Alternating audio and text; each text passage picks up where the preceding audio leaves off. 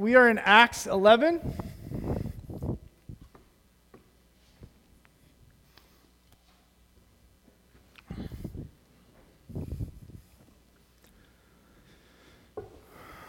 Everybody having a good day? Yeah? Sun's out? that too? Um, we are in our last week of our Pioneer section of Vintage Church. Um, so this morning, my, my desire is to, yes, focus on what I think is one of the most important pioneers of the vintage church, but ultimately give us a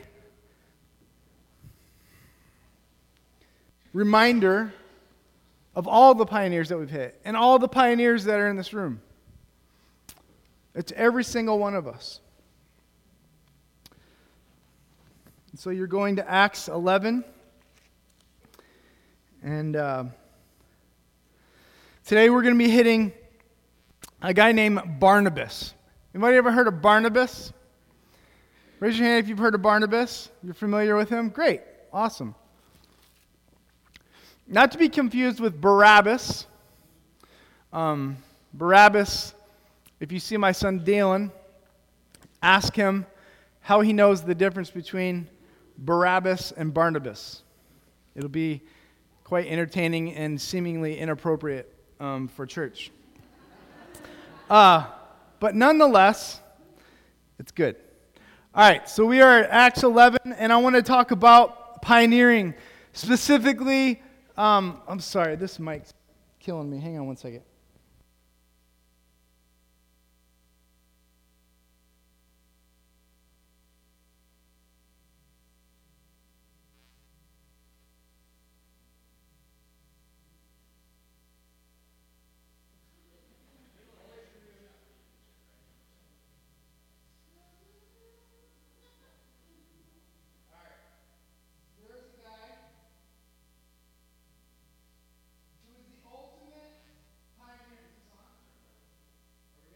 Hello? Hello? Can you hear me now? All right.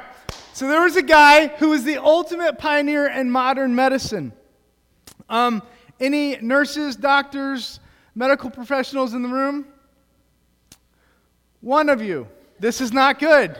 If there's a medical emergency, just run out the front door, all right? Um, unless we put all of our trust on you. That's great. Um, anyways, this pioneer of modern medicine was Dr. Henry Judah Heimlich. Anybody know Henry Judah Heimlich? No? Anybody know who I'm talking about? Sweet. Uh, he came up with the Heimlich maneuver. Anybody familiar with that?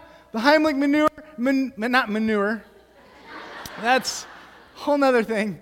Uh, Heimlich maneuver. Uh, Dr. Heimlich came up with this, uh, and he was born. Let's check this out. He was born in 1920. And you know when he passed away? December. He was 96 years old. Uh, incredible life of this man. I mean, he's, he's like a modern day, um, or like a real life Forrest Gump. Like I was reading a little bit of his biography and seeing like different parts of his life and like he, all that he's seen and all that he's done and all that he was known for and questioned about. And it was just really fascinating. But ultimately, and all that's not so much important as the fact that today you and I know him as the guy that came up with the Heimlich maneuver. Someone is choking, they're doing this, their face is red or blue or purple or whatever color, and you are supposed to come behind them, right? And it doesn't even matter at that point. I'm sure no one's thinking about how they form their hands, but they, they do this behind the person and they like Dre do this, and so the thing that's caught in there comes out. Everyone knows this, right? In Heimlich, you maybe not known, but this is a guy's name. But here's the fascinating part about Dr. Heimlich. Even though he was the pioneer, he was the pioneer of the most important part of emergency medicine. So when somebody's choking, um, he had actually never performed the Heimlich maneuver himself. Think about this.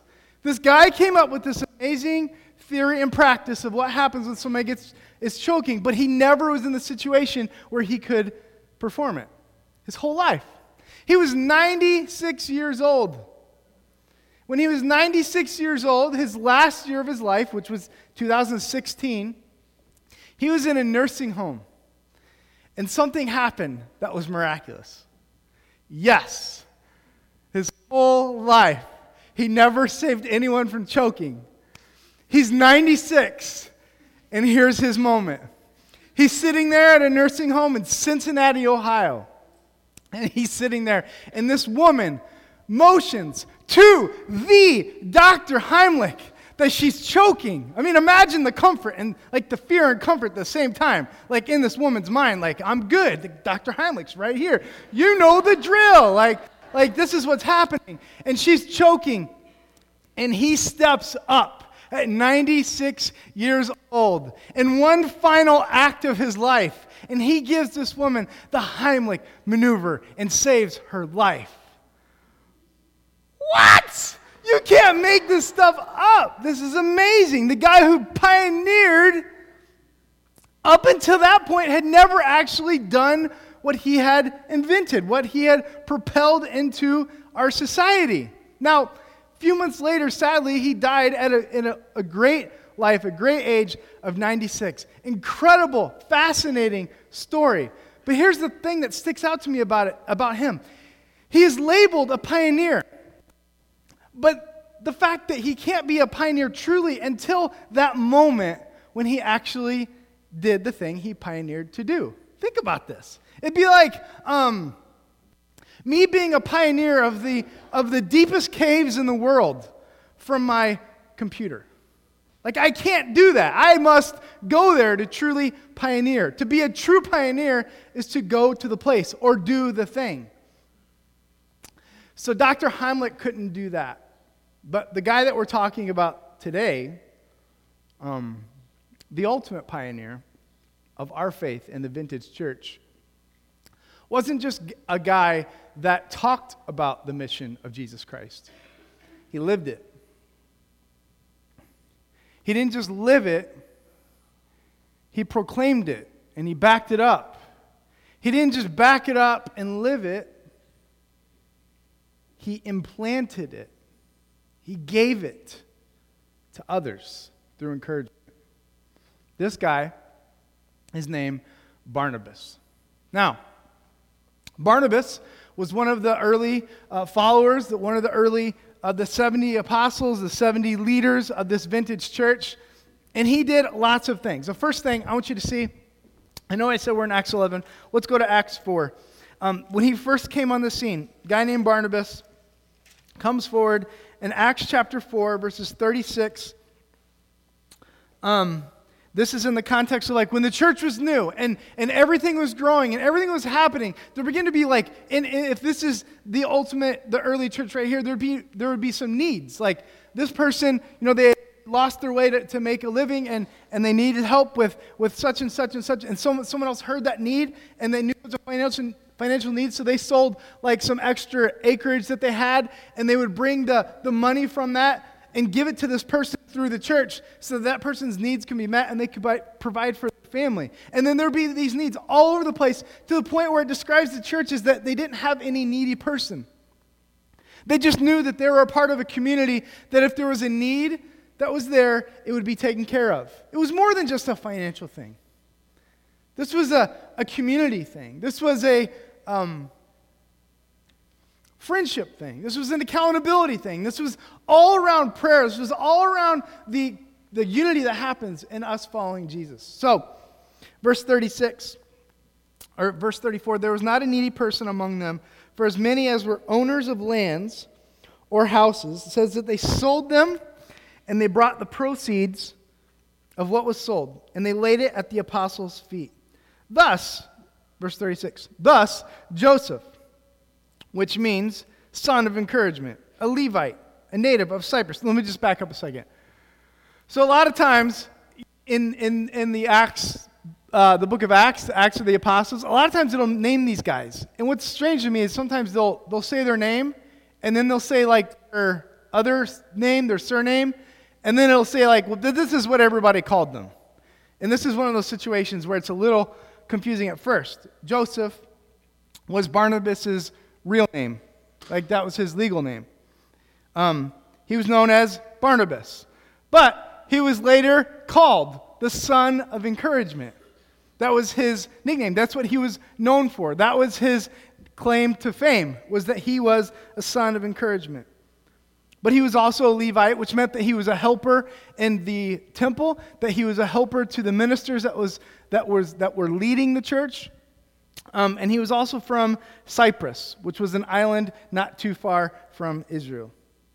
It says that Barnabas sold the field that belonged to him, and he brought the money and he laid it at the apostles' feet. Why did he do that? Because he heard there was a need. He was, his heart was affected by the needs of the people, but the ultimate mission of the church. Is that any different now? Like, are there needs in the church? Yeah. Will there always be needs in the church? Absolutely. As long as there are people, there will be needs financial, emotional, on and on and on. Barnabas, before no one, like, no one even had heard of him, he was just a guy that showed up to church. He heard about a need. And he pondered what he had. And he sacrificed what he had. And he gave it up. And he laid it at the apostles' feet. It didn't say that he, like, told the newspaper about it. He bought a t shirt, like, yeah, I used to have a field, then I gave it to Jesus, kind of thing. Like, he didn't have anything like that. He just sold his property and he came and he brought it at the apostles' feet. He didn't try to get credit. In contrast, the next chapter talks about Ananias and Sapphira, talks about how they did the same thing, but they weren't completely honest about it. And if you know that story, you remember from weeks ago, that doesn't end well for them. But it's contrasted with Barnabas, a guy who is the pioneer of the vintage church, who is a pioneer of our faith. Next thing. Um, last uh, few weeks, we've been hitting uh, Stephen as a pioneer. We've been, hit, we've been hitting Saul as a pioneer. We've been hitting Peter as a pioneer. Now, uh, Pastor Cameron last night uh, laid out how if there was no Barnabas, in a lot of ways, like I'm sure God maybe would have worked in his sovereignty a, a different way, but fact being, without Barnabas, there would be no Saul, there would be no Paul. It, our Bible may be a lot shorter, so to speak. And I'm not stretching God's um, plan or sovereignty in that. I just want you to think about the importance of this humble man, this humble guy, the son of encouragement. Something happened with Saul when he had a radical encounter with God. In chapter 9, verses 26 and 27. Go there real quick. Um, and when he, Saul, had come to Jerusalem, he tempted to join the disciples, and they were all afraid of him. Hmm, why? like, I hope you're putting some pieces together with this. Like, that the, these pioneers that we talked about, like, their stories are, are as complex as you can imagine. And their stories don't always line up so perfectly, but they're, beyond a shadow of a doubt, they are intertwined. And so what happened with Saul is that before he had this radical encounter with God, he was a jerk. Like, simply put, it says that Saul ravaged the church. He was a Jewish man that was not all about this Jesus. He was not all about this new move. He was not all about the way that Jesus had, had propelled us to freedom, to hope, to forgiveness, to eternal life through, through his sacrifice on the cross. He was not all about that. So he was not all about Peter. He was not all about Stephen to the point when Stephen, if you remember Stephen, we talked about him three or so weeks ago. And that when he was preaching, like proclaiming the love of God and the truth of the gospel, the Jewish, like little weasels on the council, got so mad that they bum rushed him. They dragged him out of the city. They put him in a hole. And it says they took stones and they threw it and they stoned him to death. And even as Stephen's dying, he's saying, Father, forgive them. He's looking up and he's into heaven and he's seeing Jesus. He's even at the last moment, he's proclaiming the love of God on these people. At the end of the story of Stephen is Saul. He's standing there holding the coats of the guys throwing the stones. He gave the thumbs up. Kill this guy. So now, fast forward time, now you see why the those early pioneers, those early Christian leaders, were a little bit weirded out when they're having a prayer meeting and in walks Saul. Think about this. They were killing, imprisoning, like all the Christians. At this point, James, thrown off the top of the church, lives. The brother of Jesus lives and says, Recant your faith, I cannot, I will not. They club him to death. At this point, two of the prominent leaders in, in this vintage church were murdered because they loved Jesus and they couldn't but com- pro- proclaim the good news. and Saul is the leader of all that hate. And here he comes walking in.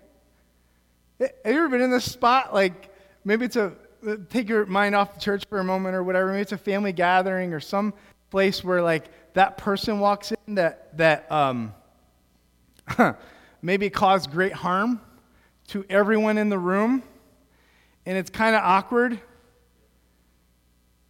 But then there's that guy or that girl who stands up and goes and hugs that person and welcomes them and shows them grace and shows them forgiveness and gives them their seat. That was Barnabas. Barnabas did that. He ran to the door and he welcomed Saul.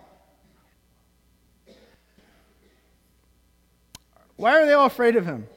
For they do not believe that he was a disciple.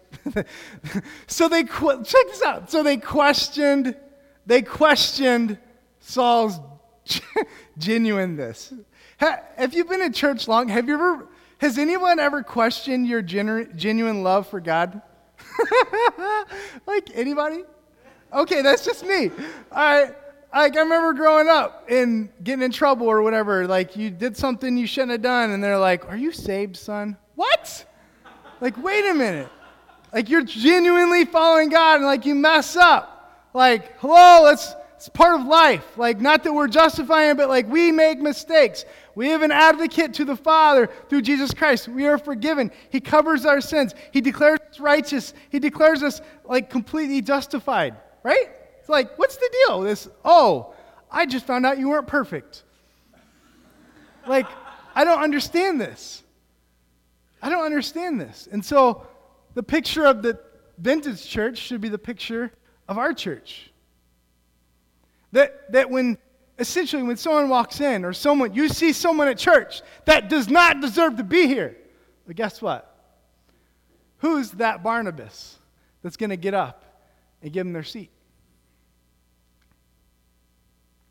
Because let's not forget the fact that you were in that spot the week, the week before or 10 years ago. Let's not forget that the same darkness that Saul was in, we were in. And we've been brought into the light. Barnabas was the guy that brought him in. Barnabas, at that point, Barnabas was the I Am Loved event. Barnabas was, he was the outreach program. He was the, the, the like the reach through love, through encouragement. So, what is encouragement? What is encouragement? Um, this is going to blow your mind. Maybe it not, but it blew my mind. Encouragement is a feeling that motivates everything. No mind's blown? Yeah. The, the word that sticks out to me about that encouragement is the feeling that motivates everything.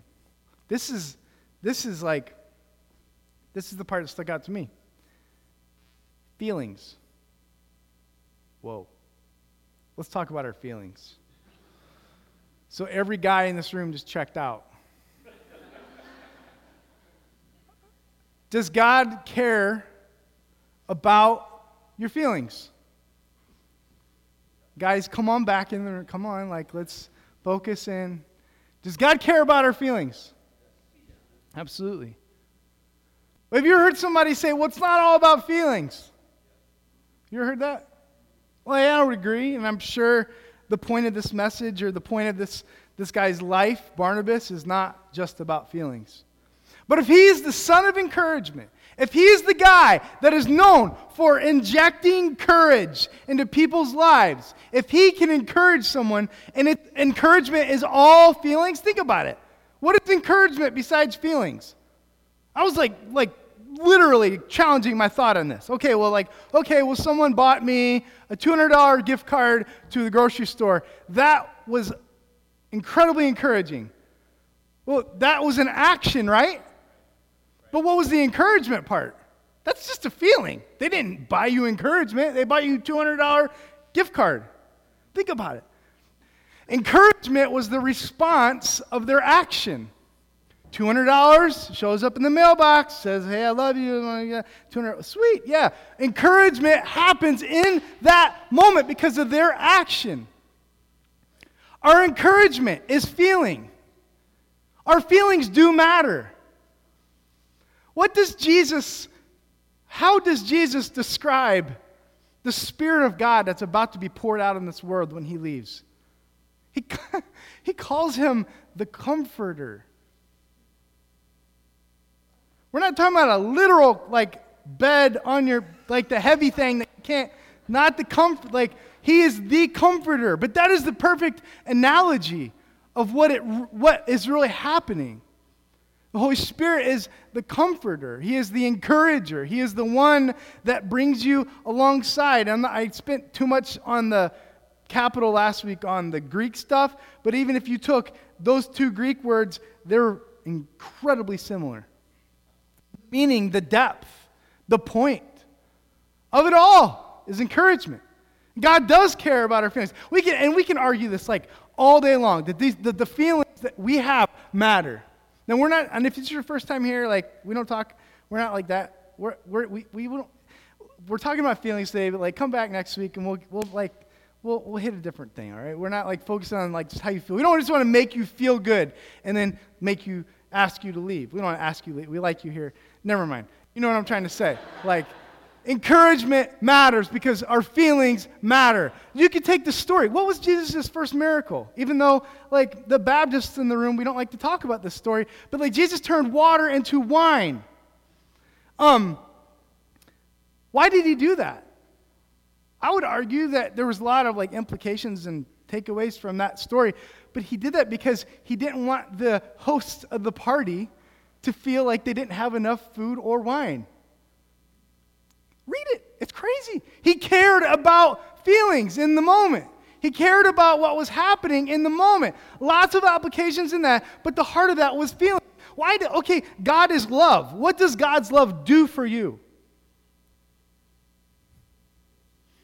It makes you feel secure. It makes you feel and know the reality, the cold hard truth that you are forgiven. The cold hard truth that He sent His Son so that that's not about your performance that we learned last week. It's about His performance on the cross that you don't got it, but He's got it. Like that's the whole point. But He, what, like if I made my point like that, that God cares how you feel. If God cares how you feel, then why? And, and to prove this, He sent, like one, as one of the first pioneers of the new church, he sent a guy that was going to encourage you, encourage the other disciples. He was the guy that was going to inject courage into their life. Encouragement, feeling that motivates everything. God does care how we feel. So, Um, when, okay, let's go to Acts 11 now. Um,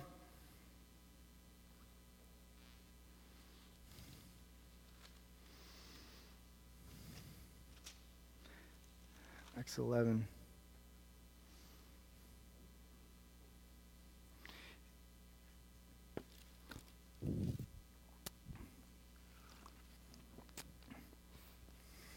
Um, if if encouragement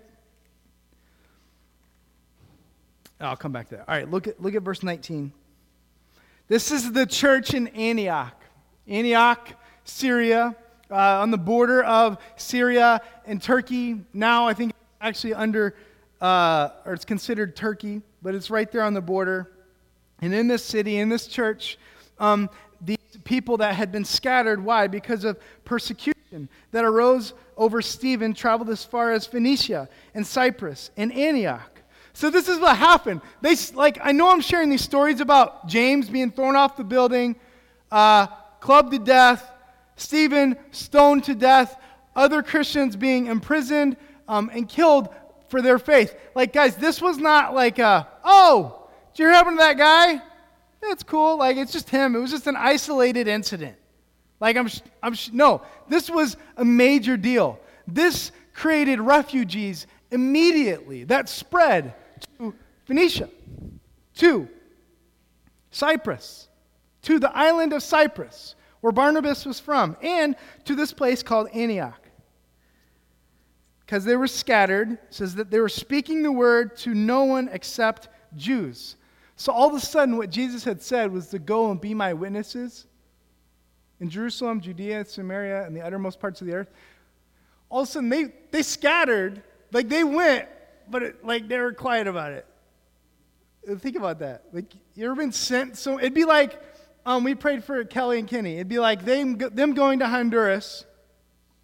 And Tegucigalpa, they get off uh, their plane on, uh, there, and then instead of looking for the sign that says uh, missionaries from New York, whatever, they start looking for beach resort. Like, there's nothing wrong with that. Like, I'm sure they're there and I'm sure they're great. There's nothing wrong with vacation, but they're going. They have been sent, they have been commissioned to go. And they went and they weren't saying anything, they weren't doing anything. Do, do you see what, what's happening here?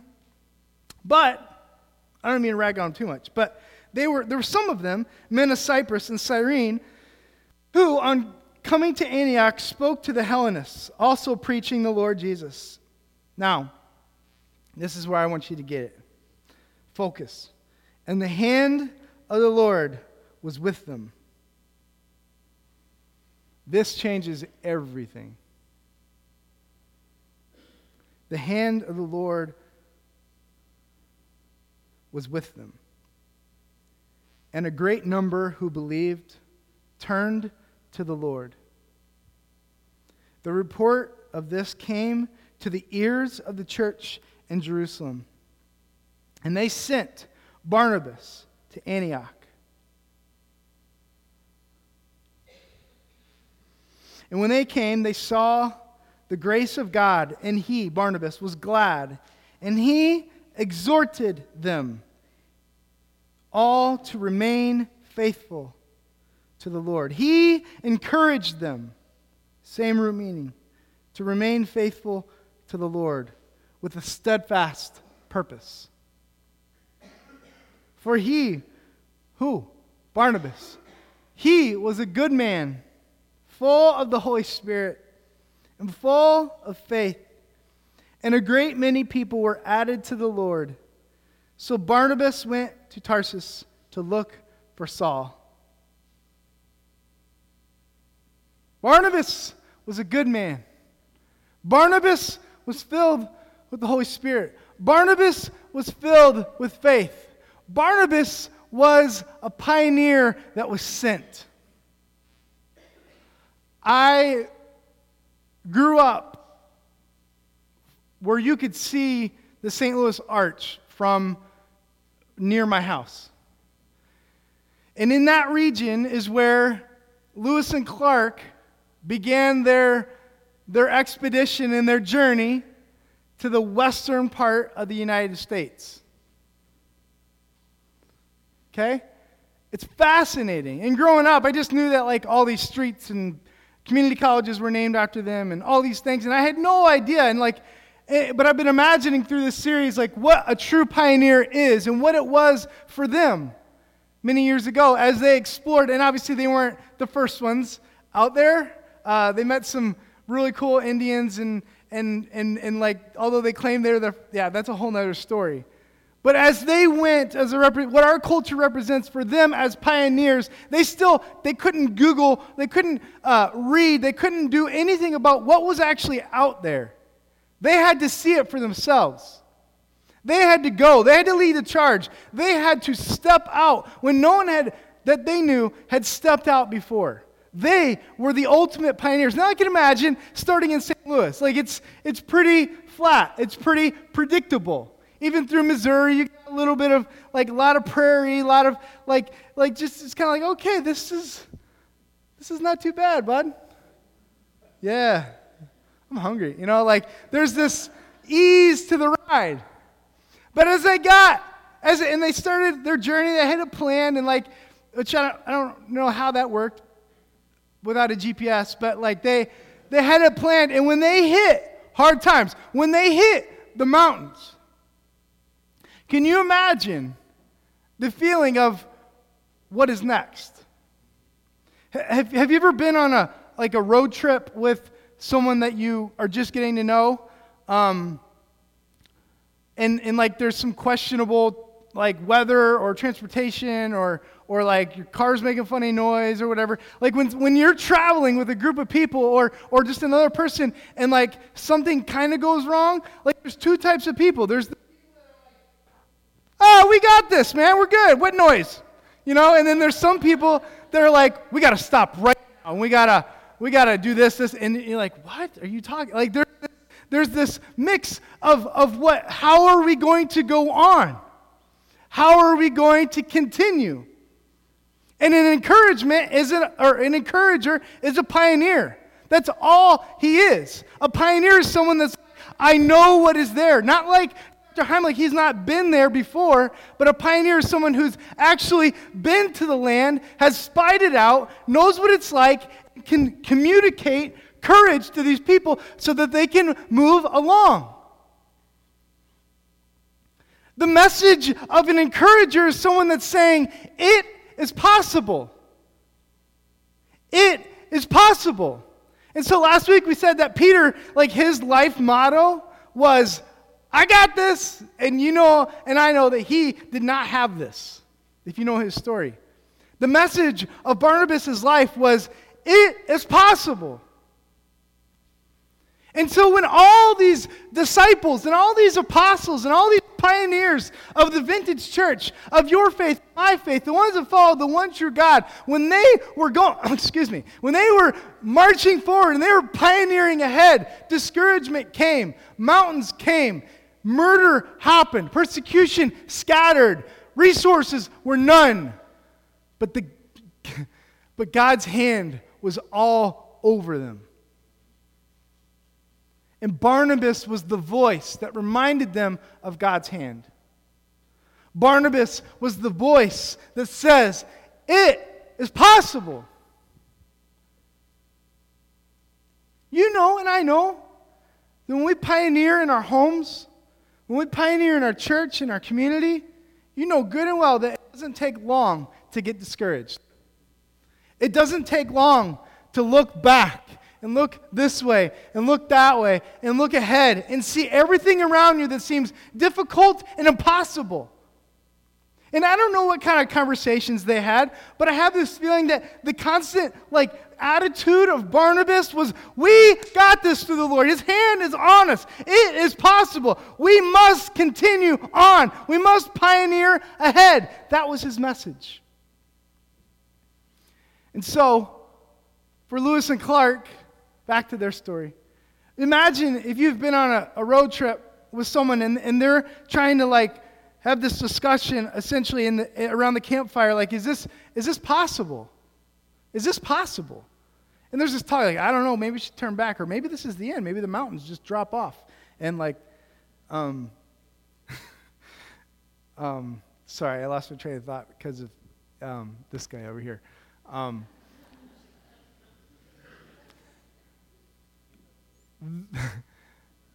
they questioned whether this was possible. They questioned whether they could go on. Now, as that discussion is happening essentially around the campfire, like I, I, would imagine that, of course, they, they, they, they had baked beans, they put in the fire, the can, right? Like, and they're, they're filling their bellies, their nourishment, and, and the horses over there, and they're just like ready for the next day. And I imagine as this discussion's happening, one of these pioneers couldn't sleep. Because in his mind, he's, we, we, we can't quit. We got to go on. Everybody's discouraged. Everyone's tired. They're talking about going back. This ain't happening. And it's like he can't sleep. So he gets up in the night by himself and he begins the journey up the mountain. And he goes, and he goes well into the night, well into the night, into the early morning. He reaches the top of this mountain.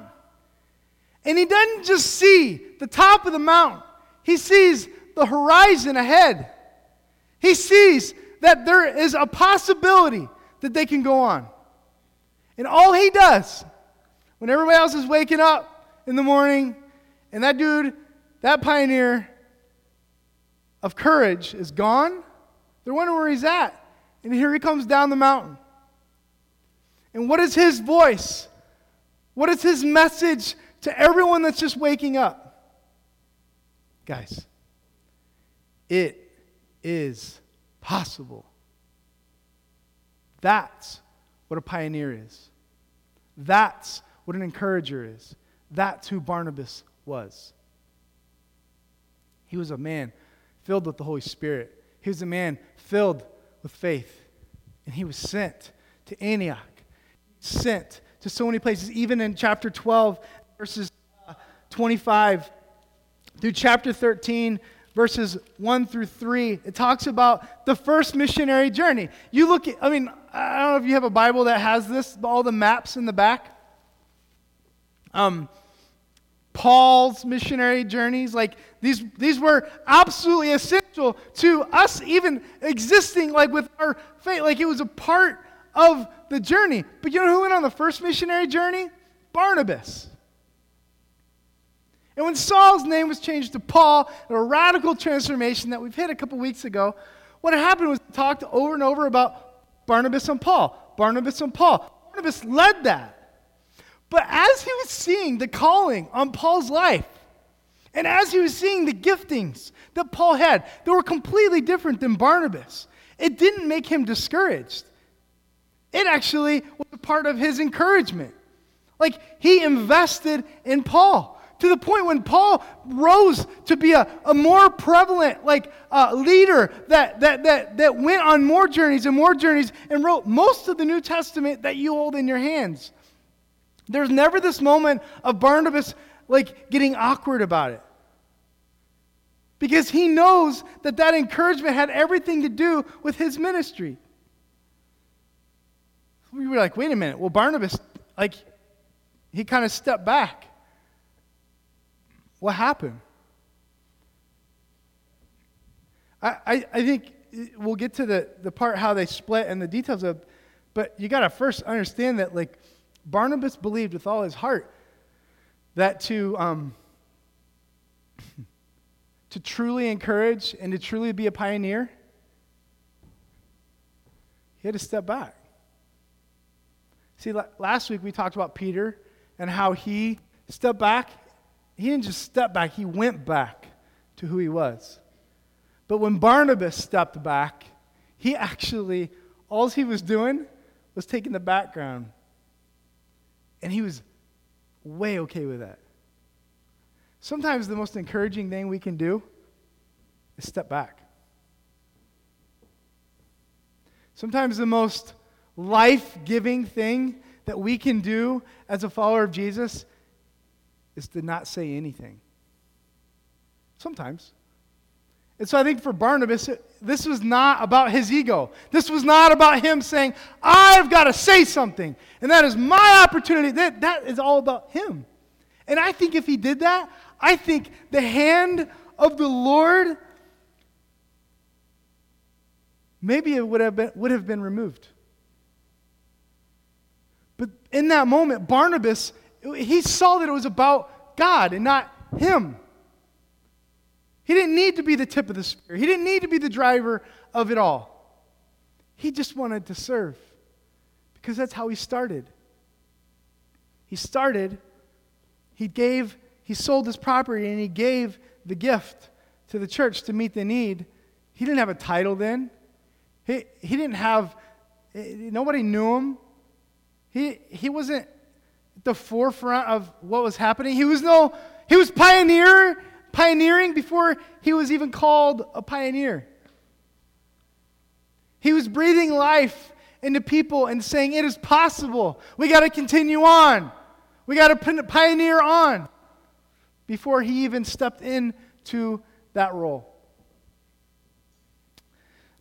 Now, uh, later we learn that in the next few chapters um, that God's hand was on this early church. And God's hand was on the ministry of Barnabas. And God's hand was on the ministry of Paul and many others. But it talks about how um, Paul and Barnabas had a uh, sharp disagreement. Have you ever had a sharp disagreement with someone? Um, here's how to handle it how they did. It says that, that um, John Mark uh, had come to help them on one of their, their journeys and how he left early. He flaked out. He did something that made Paul upset. He couldn't believe that John Mark would just, he was along with us, and all of a sudden he wasn't anymore. And, and we don't know why. It doesn't tell us a whole lot about that story but that upset Paul, implanted in Paul's head that all of a sudden John Mark coming in the building in the back, like all of a sudden he's not welcome. Paul forgot for a moment, like even Paul made a mistake in this moment to like, ah, that's John Mark. I'm not sure about this. And they wanted to go on another missionary journey. And, and, and Barnabas wanted to bring John Mark. Now, part of this, and, and, and Paul's like, no, uh uh-uh, uh, i am not going. He's not coming with us. And Barnabas is like, whatever, dude. Like, we're, we're going. That's what is, he's coming with us. And that's what they disagreed on.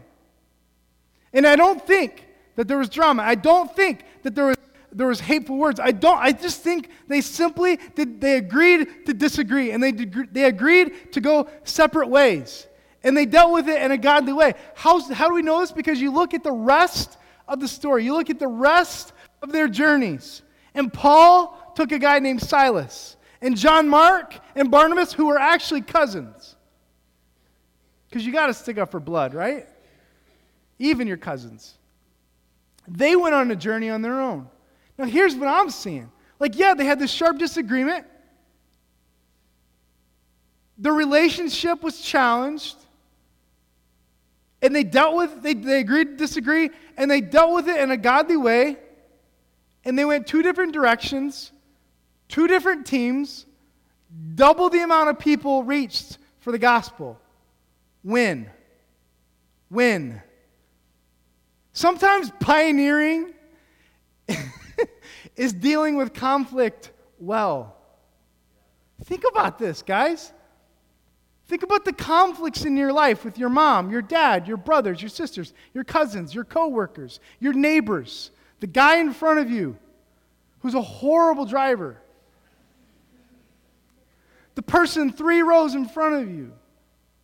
Think about these, these personal relationships that you have. What if, what if God's calling you to pioneer not the mountain? He's not asking you to start in St. Louis and go see what's out there. He's not asking you to go to Antioch and to begin to be this like proclaimer of the gospel. Maybe he's not calling you to start a church. Maybe he's not calling you to have this this this family or this to be in this spot where you have all these like moving parts in your lives and, and it can just bring you to a spot where you can bring so much obvious glory to God. Maybe he's actually in this moment, in this day, in this very second, he's calling you to fix and forgive and to forget and to move on and to love that person and to show grace to that person that's deeply wounded you.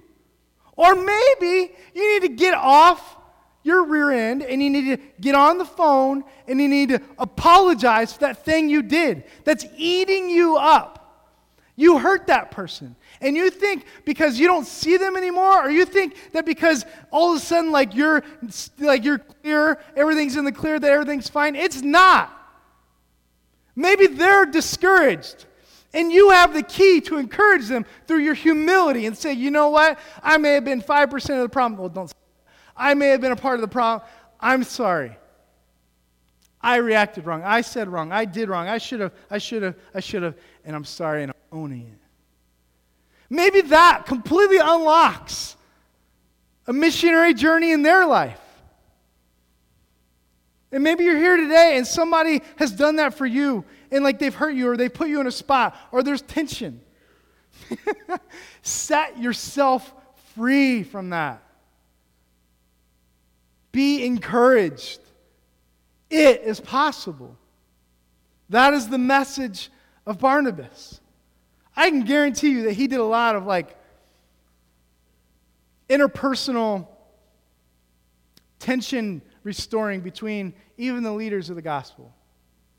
Hey, did you guys hear a couple years ago what happened with Paul and Barnabas? Did you hear what happened with them?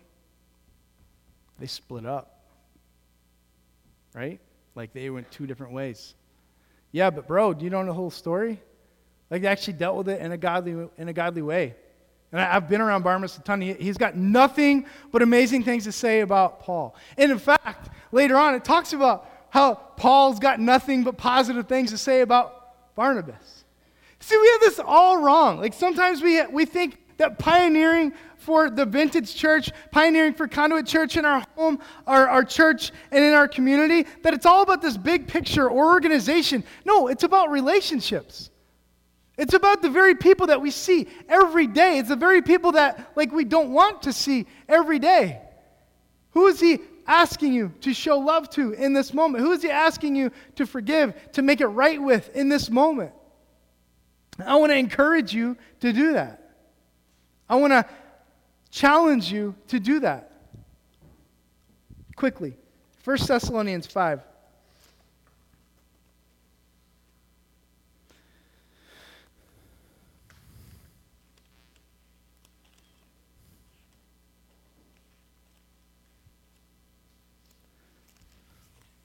First Thessalonians chapter 5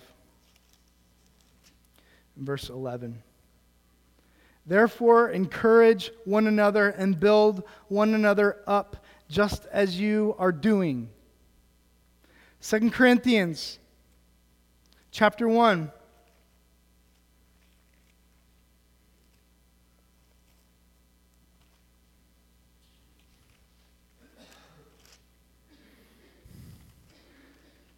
Second Corinthians chapter 1, verse 3 and 4. Blessed be the God and Father of our Lord Jesus Christ, the Father of mercies and of God of all comfort, who comforts us in our affliction, so that we may be able to comfort those who are in any affliction with the comfort with which we ourselves are comforted by God. This is the picture. You once were Saul walking in the back of the church. And a guy named Barnabas got up, welcomed you, made you coffee, invited you to lunch after church, and gave you his seat. Three weeks later, in walks what you would perceive as a Saul, and you sit there quietly. We are to give them what has been freely been given to us forgiveness, love, grace, acceptance. Mercy. This is the picture of the gospel. When Barnabas and Saul, eh, or Paul, when Peter, when all these guys, Silas, when they would go to these new cities, these new towns on their, their missionary journey, they weren't going there because they were like, all right, guys, we just want to give you an update. Uh, let's call this business meeting to an order. Uh, this is how you're doing in your church finances, uh, Church of Antioch. Looks like. Uh, Whoa, I'm not even going to read that out loud because that's not good. Like they, they didn't go through the, the like the issues and the like the things about the church of church growth. They stood in a pulpit and they proclaimed the love of Jesus, the reality of the mercy of God in their life. And they propelled them to personal relationship with one another in the same way that God has given his personal relationship with us through the cross, through the resurrection, through receiving us. The ultimate person that got up from their seat and welcomed us in the back, the ultimate person that welcomed us in the back was Jesus. And he gave us his seat. He gave us his seat. And he gave us more than his seat. He gave us his, his inheritance. He gave us all we would ever need and want.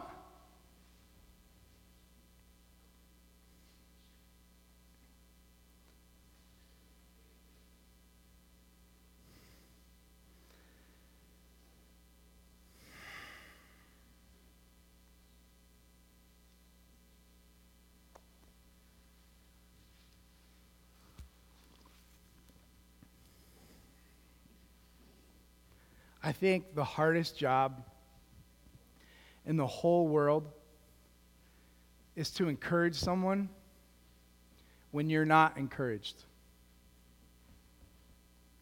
Let me say that again. I think the hardest job in the whole world is to encourage someone else without yourself being encouraged. And so today is a call for you to be encouraged to be filled with the message of hope of Jesus Christ and faith in Him and forgiveness by Him and resurrection given by Him. He is the one that can give you what you need and encouragement so that that can overflow to those next to you. Moms, you can't show this to your children unless you have it.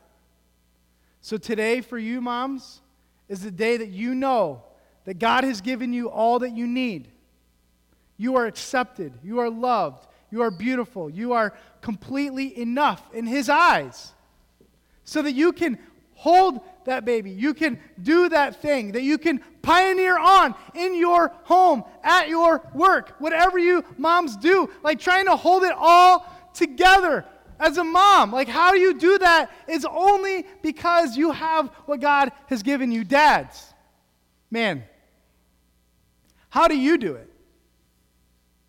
Yeah, you clock in. Yeah, you clock out. But your heart is so not sensitive to the things of God.